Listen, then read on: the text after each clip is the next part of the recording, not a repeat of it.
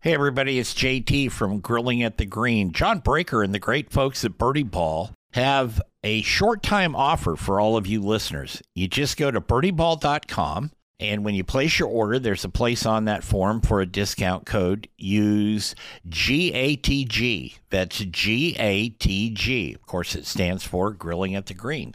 And you will get 20% off anything you order from birdieball.com. Now, it's a short time offer. It expires in about a week. So you want to get on it. Go to birdieball.com, place your order, uh, use the code GATG, and get 20% off. You heard it here on Grilling at the Green.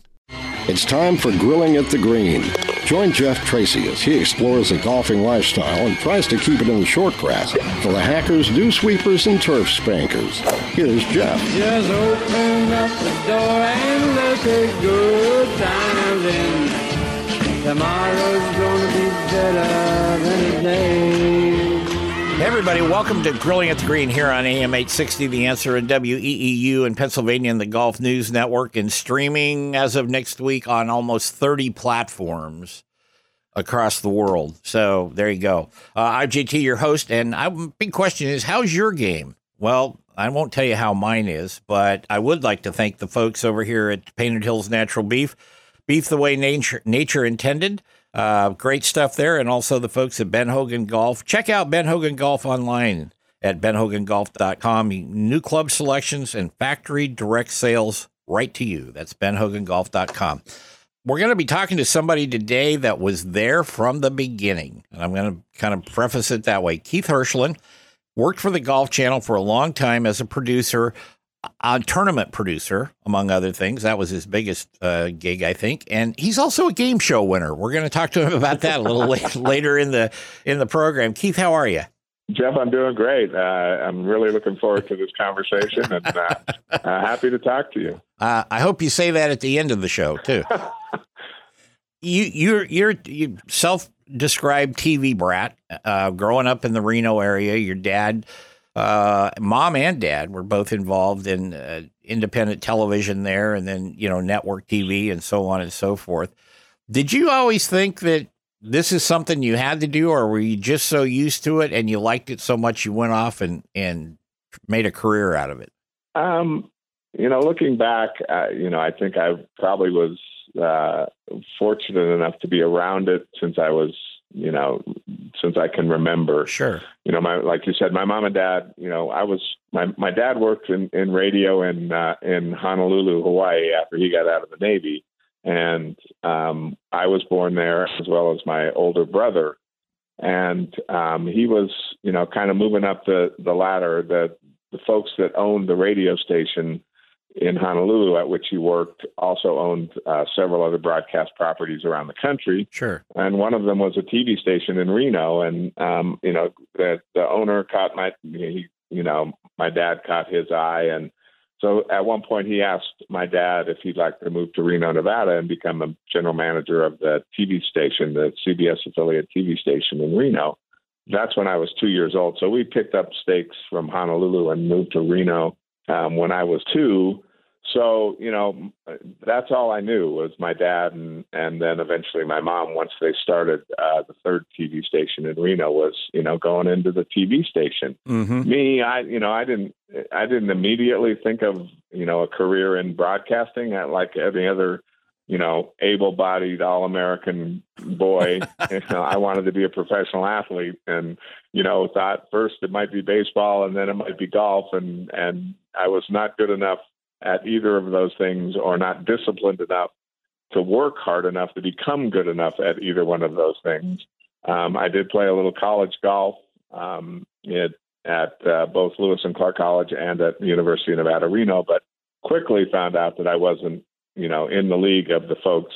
You know, I was a pretty good player in Northern Nevada, but I got up against some folks that, you know, played golf for, you know, that were really, really good, um, and said, well, I'm not going to make it at this. So I, I uh, then looked at a, a way to still be involved in sports, um, but you know, not not from the athlete end, but from a broadcasting end. And I was lucky enough to get some get some breaks and get some opportunities. And uh, you know, I like to think I made the most of those, and and it turned into an almost 40 year career in in broadcast television. So. So I'm gonna I'm gonna pose a question to you, Keith, and and it may get a little long winded, but I'll try not to. you, you know the the I've been doing this stuff a long time, like you have, and both in radio and TV, and uh, a lot of kids coming out of broadcast school and stuff. Some of them got great talent. Some of them are like everything. You get top of the line, you get middle. You know, you get some that probably should go look at another profession. But one thing that I've noticed over the years, and this is the old crusty radio guy in me that says you got to learn how how things work. You got to learn how the industry works, and you got to learn how. Uh, well, it's just like golf. You know, you can you can be the greatest thing coming in off the amateur circuit, but if you don't know how to quote unquote play the game, which is the way I like to say it, you you you've got a big learning curve ahead of you. And so I just kind of wanted to get your take on that because um, I've got lots of friends whose kids went to broadcast school and journalism school and stuff, and they come out and, and they're writing for the weekly shopper for free, you know, type thing. I think your assessment is 100% spot on. Um, you know, I, I feel really, really fortunate to have uh, grown up in the industry when I did because of what you said. You know, when I was was first starting out, we um, you know, we we shot we shot our own stories. Mhm. We came in, we wrote our own copy. We you know, actually, and when I this is going to tell you how old I am. When I first started, we were shooting on Super 8 film. Everything was Super 8 film. We we would, uh, you know, I tell the story in the book, uh, "Cover Me, Boys, I'm Going In." That uh, at my dad's station, at the station at which I worked, you know, we'd come in, we'd shoot. Everybody would shoot their stories on these Super 8 cameras, and then at three o'clock in the afternoon, the general sales manager had to vacate his office because his office was also the dark room. Mm, yep. So Jackson Fleming would have to leave his office so that you know that all of us intrepid reporters could come in and develop our film and splice it. And later on, when we got into videotape, you know, you learned how to edit. You edited your own stories, and like I said, I did all my own writing. And you know, you learned um, every bit of the craft. Um, you know, and and then eventually, I you know I worked on air as well. Um, all of that experience that I was fortunate enough to get by actually doing every bit of the job um, became invaluable. And I used to, when I spoke to, you know, I still go and speak to the, the journalism students at the University of Nevada and other places around the country. And, you know, I tell them that, you know, there are a million opportunities right now. There, are, you know, this is a 500 television channel universe. Sure. And there is a chance that you will come out of school and get a job at a network.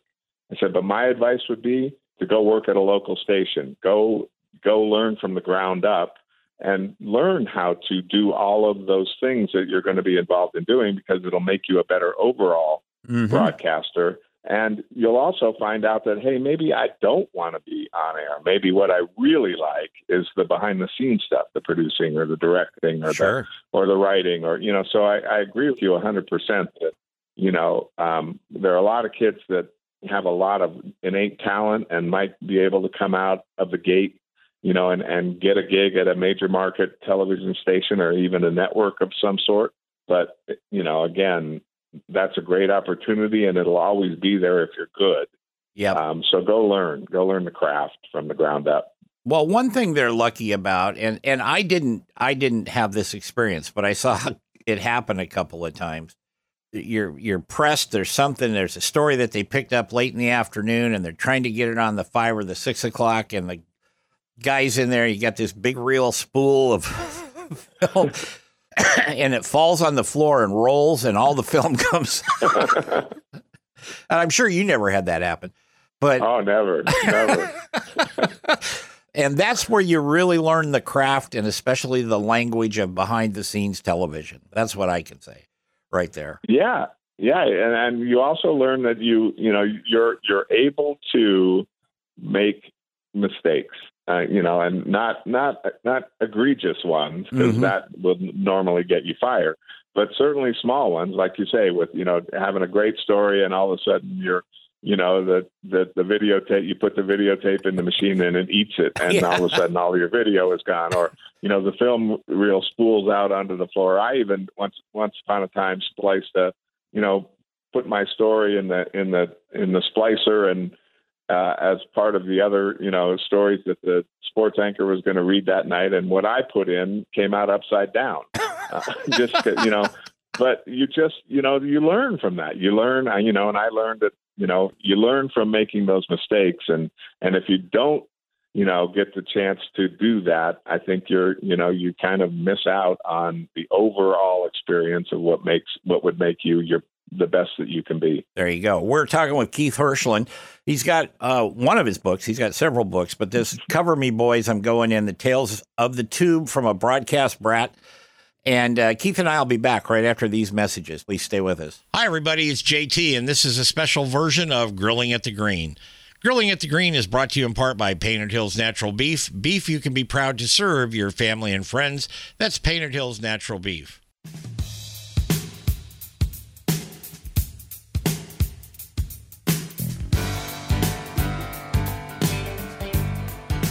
Hey, everybody, welcome back to Grilling at the Green. I'm your host, JT.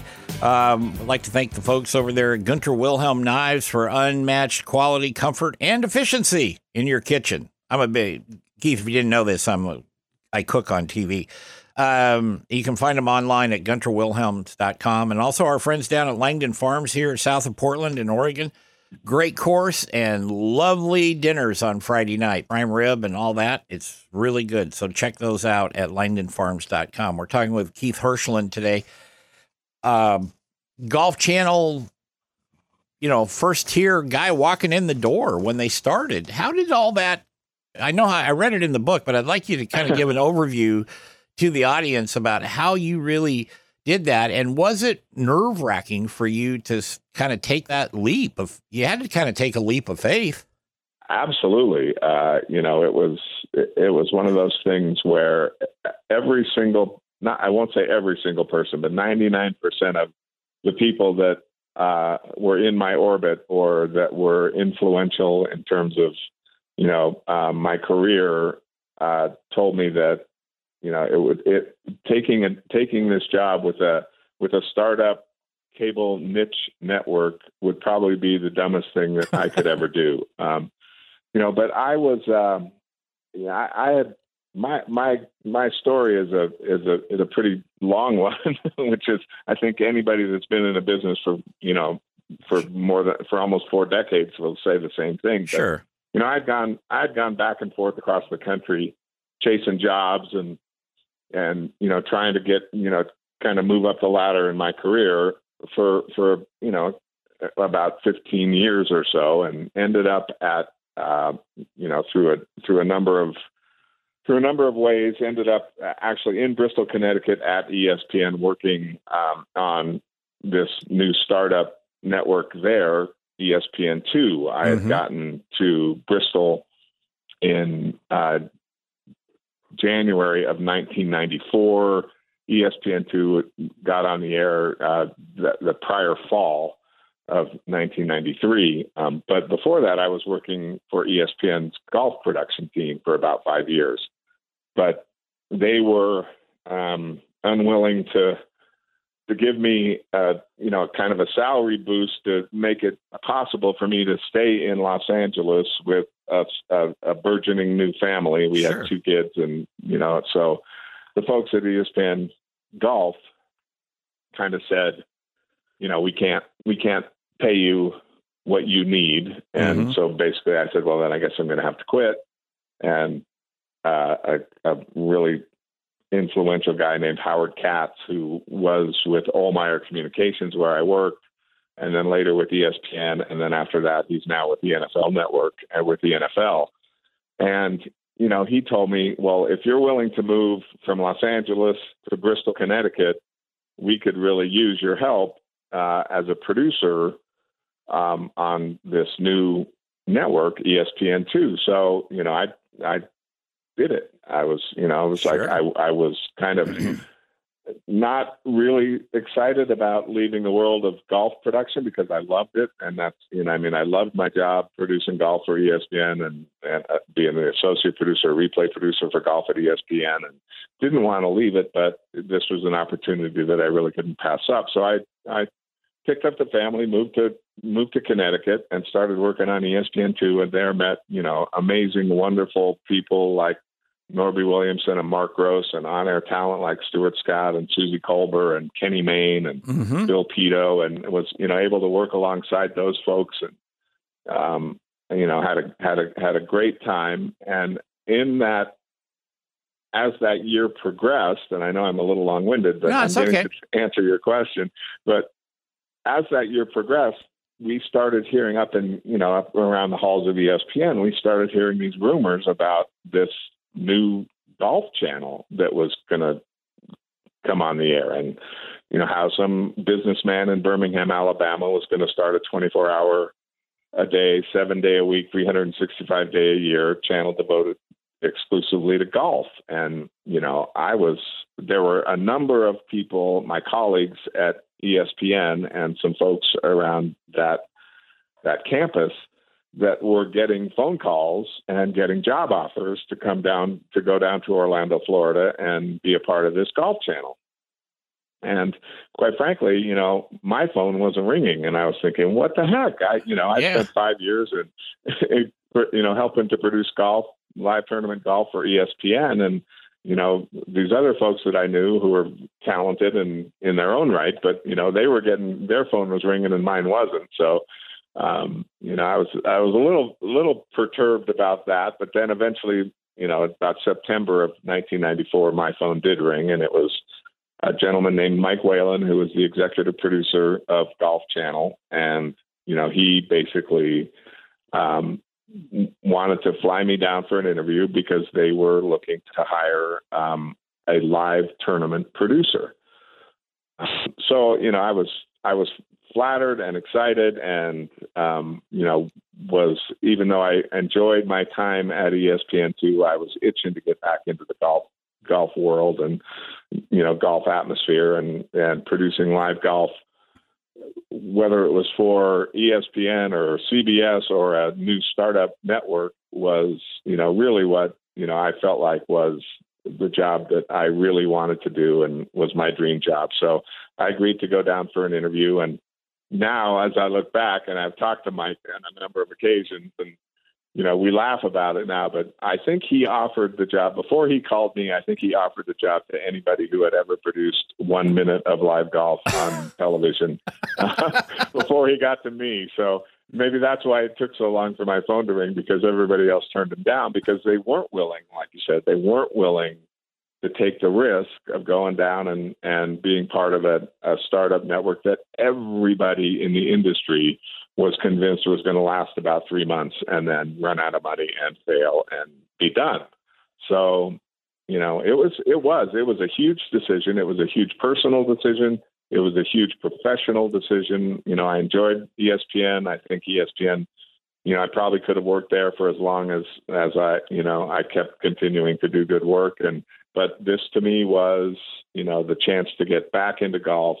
I had, you know, blind faith in the folks that were starting the Golf Channel, and you know, as I look back on it, uh, after you know now they've been on the air for you know almost 30 years right um, it was a pretty good decision there you go um, we're talking with keith hirshland author of Cover Me Boys. I'm going in uh, about his life in television. We're going to get to the game show winner part coming up here in one of the next couple segments. but right now, we're going to take a break, and Keith and I will be back right after this. Hey, it's JT, and this part of Grilling at the Green is brought to you in part by Ben Hogan Golf. Check them out online at benhogangolf.com.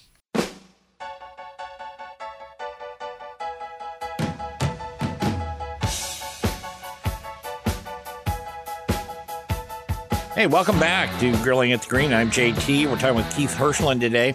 Keith's coming to us from Colorado.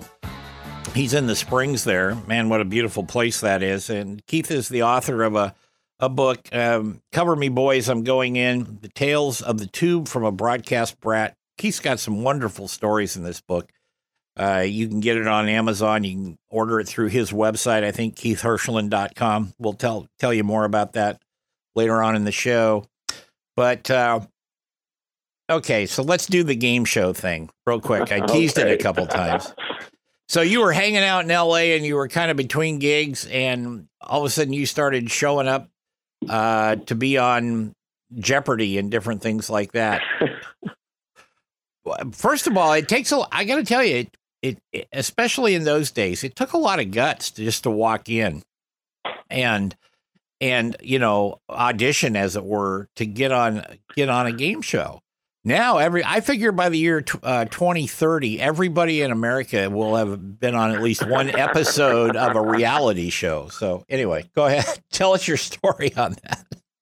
Yeah, it's it's funny because you know you're right, and at the time I had no idea. I I had just uprooted my family. Um, actually, we hadn't had kids yet, but my wife to be, um, and I was working at a local TV station in in New Haven, Connecticut, because I wanted to get a job at ESPN, and this was before I actually did get a job at ESPN. But um, so I talked to the folks at ESPN. They said, "Well, we, you know, we'd like to hire you, but we, you know, we really aren't going to take a chance on a on a director." At the time, I was I was directing newscasts and sportscasts in sure. Reno, and you know, they said, "But if you get out here closer to us, we can, you know, have a better look at your work and." You know, get to know you a little bit better. There was a job opening at WTNH in New Haven, Connecticut. I applied for that job and got it. Spent some time there, again, directing local newscasts, and really was um, getting disillusioned with that and wanted to get back into the sports space. So my parents had sold the TV station in Reno and retired on Maui and were volunteering for all the ESPN golf telecasts that were done on the island. So my you know, my dad actually you know would would drive the cart for one of the handheld camera operators, and my mom would work in the booth with Jim Kelly uh, as his scorekeeper. Mm-hmm. And so they got to know the folks that were doing ESPN golf from Ohlmeyer Communications and and so I, you know, had a long talk with my dad one night and said, you know, I really I'm not really enjoying my job here in, in doing local news. I really want to get back into sports. You know, what do you think? And he said, well, I know those guys from, you know, ESPN Golf. I'll make a couple of phone calls and see what I can come up with. And he had talked to the guy that was the producer of those telecasts. And he told him, he told my dad, you know, sure, you know, have Keith, you know, give me a call and, you know, come out to LA and, and we'll, you know, we'll set him up. So I was like, okay, great. So, you know, again, and you know, on a wing and a prayer, I quit my job in Connecticut and, you know, loaded up the car and drove out to Los Angeles and and you know tried to call this producer at Ohlmeyer Communications about a hundred thousand times, but he wouldn't take my calls. So I was stuck in LA, um, kind of like you said, in between jobs, and I saw an ad in the in the LA Times for game show contestants, and I thought, well, and it was for a game show called Classic Concentration. And I thought, oh yeah, well, I watched it on TV. I know that game show. I kind of like it.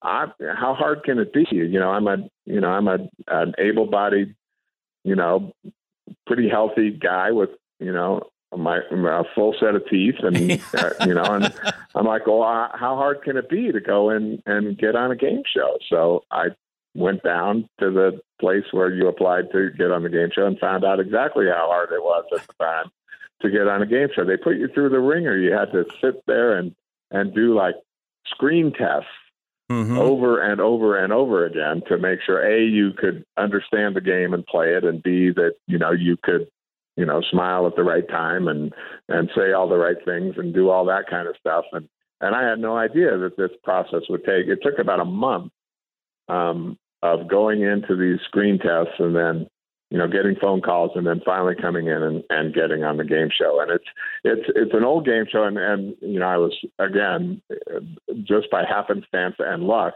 the host was Alex Trebek so I got to spend a little bit of time with Alex Trebek uh, before he went and became famous on Jeopardy he hosted this game show called Classic Concentration and I, you know, I happened to do pretty well at it, and was like a five-time champion or something, and won about forty thousand dollars worth of prizes and a car, and uh, all because Paul Spengler, the producer at, at Ohlmeyer Communications, who did ESPN's golf, wouldn't pick up the phone and talk to me. So didn't uh, when you were talking to Alex the first time, you you they ask you what you did and you gave him a description, and didn't he turn around and say that means he doesn't have a job? Exactly right.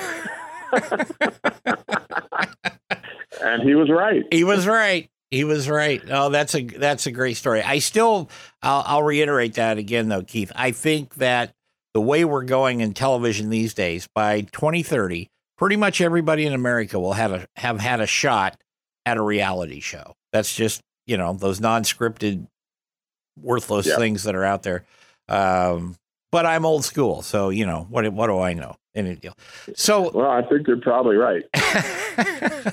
I hope I'm wrong, but I think I'm Yeah. right, you know. So let's switch back to golf here. Now, jump forward, you're at the golf channel, you're covering events. Um, you're you're traveling because they cover a lot of events. And that what was your biggest challenge? Was it kind of keeping everybody on the team going in the same direction or was it uh trying to get the right shots you know because you got to go you got to call up your playback because somebody if you're shooting on 18 and somebody on 16 holes out from 120 yards you want to show that and they do that all the time but Yeah. Tell us your challenges in that Um, the, you know, it was uh, it, it, thankfully, and you know, luckily, we had a great we had a great team. Um, you know, and some of those guys that that I was fortunate enough to work with, uh, and many of them, as a matter of fact, are still are still doing it. Um, they're still out there, from the camera operators and the and like you said, the videotape operators to a number of announcers who you know we brought up and and gave gave them their first shot with the microphone at Golf Channel you know, are still are still either working for Golf Channel or have moved on to network gigs, or which is you know a kind of a testament, I think, to what a great team that we had. So sure getting everybody moving in the right direction was never a problem because everybody that was there, uh, especially in the beginning, was in the same boat in that they had given up jobs or careers or really good opportunities at other places to take a flyer on this golf channel. And so we knew that, you know, if this thing was going to work, it was going to work because everybody was in the boat paddling in the same direction. So, so that was really, you know, kind of cool. The challenge of producing golf on television is, I mean, it's the, and I say this not because I did it, but because it's true. It's the hardest sport by far to produce for television. Um, because like you said, there are, you know, at, at any given time, at a at a full field event, there are when you know there are 75 players on the golf course at the same time, 18 fields of play. Um, you know, no TV timeouts. You know, no, it's you know, there's in most sports that I call stick and ball sports. There's sure you know one ball, you know one field, one offense, one defense. In golf, there's like I said, at any given time when half the field's on the golf course, are 75, 75 guys, 75 balls, 18 holes, 18 fields of play, and you know everybody's playing offense. And there there are no built-in TV timeouts, so the producer has to decide what shot to show at what time, what shot to show live, what what shots to record. Um, you know when to go to commercial break because you want to get back and show you know as many shots as you can uh, in you know so you kind of pick your spots as to when to go to break. It's just it's really um, it takes a huge team. It takes a really good team and um, you know it, it takes somebody that can that can look at uh, a monitor wall with 75 screens on it and be able to discern what's important and what isn't important and to hear three or four different things in your ear at the same time and pick out what you know somebody is trying to tell you at a time. And um, it's it's just it's i love people that say golf is boring. Watching tv is boring because inside the tv truck it's you know it's anything but. But yeah. Uh, we're going to take a break. Keith hirshland and i will be back in just a minute here on grilling at the green. Hi, everybody. It's JT, and this is a special version of Grilling at the Green. Grilling at the Green is brought to you in part by Painted Hills Natural Beef. Beef you can be proud to serve your family and friends. That's Painted Hills Natural Beef.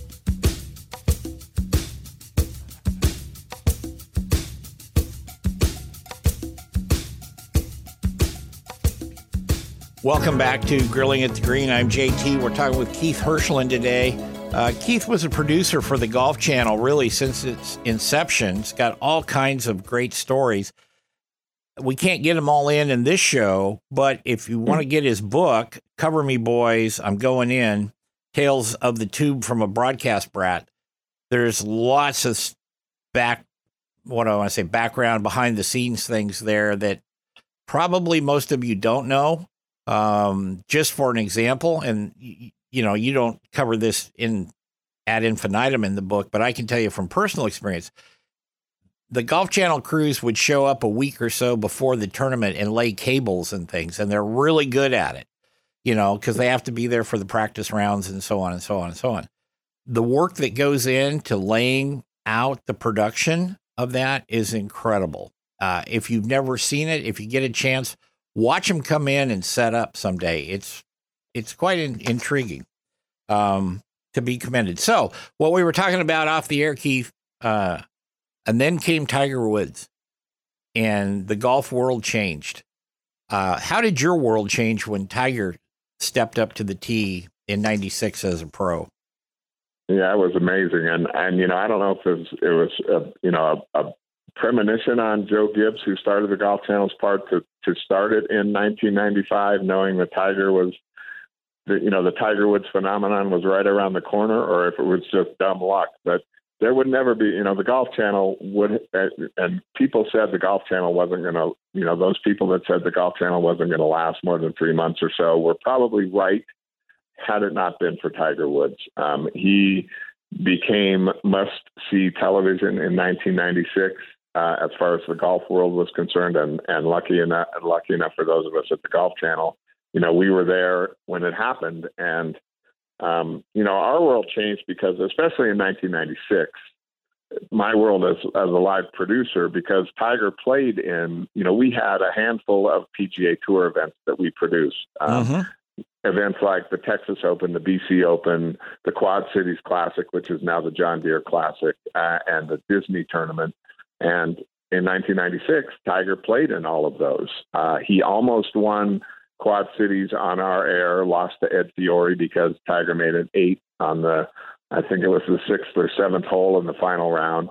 Almost won the BC Open the next week, played pretty well in Texas. Went to Vegas. My my mentor Andy Young produced ESPN's coverage of that tournament, which he won, beating Davis Love.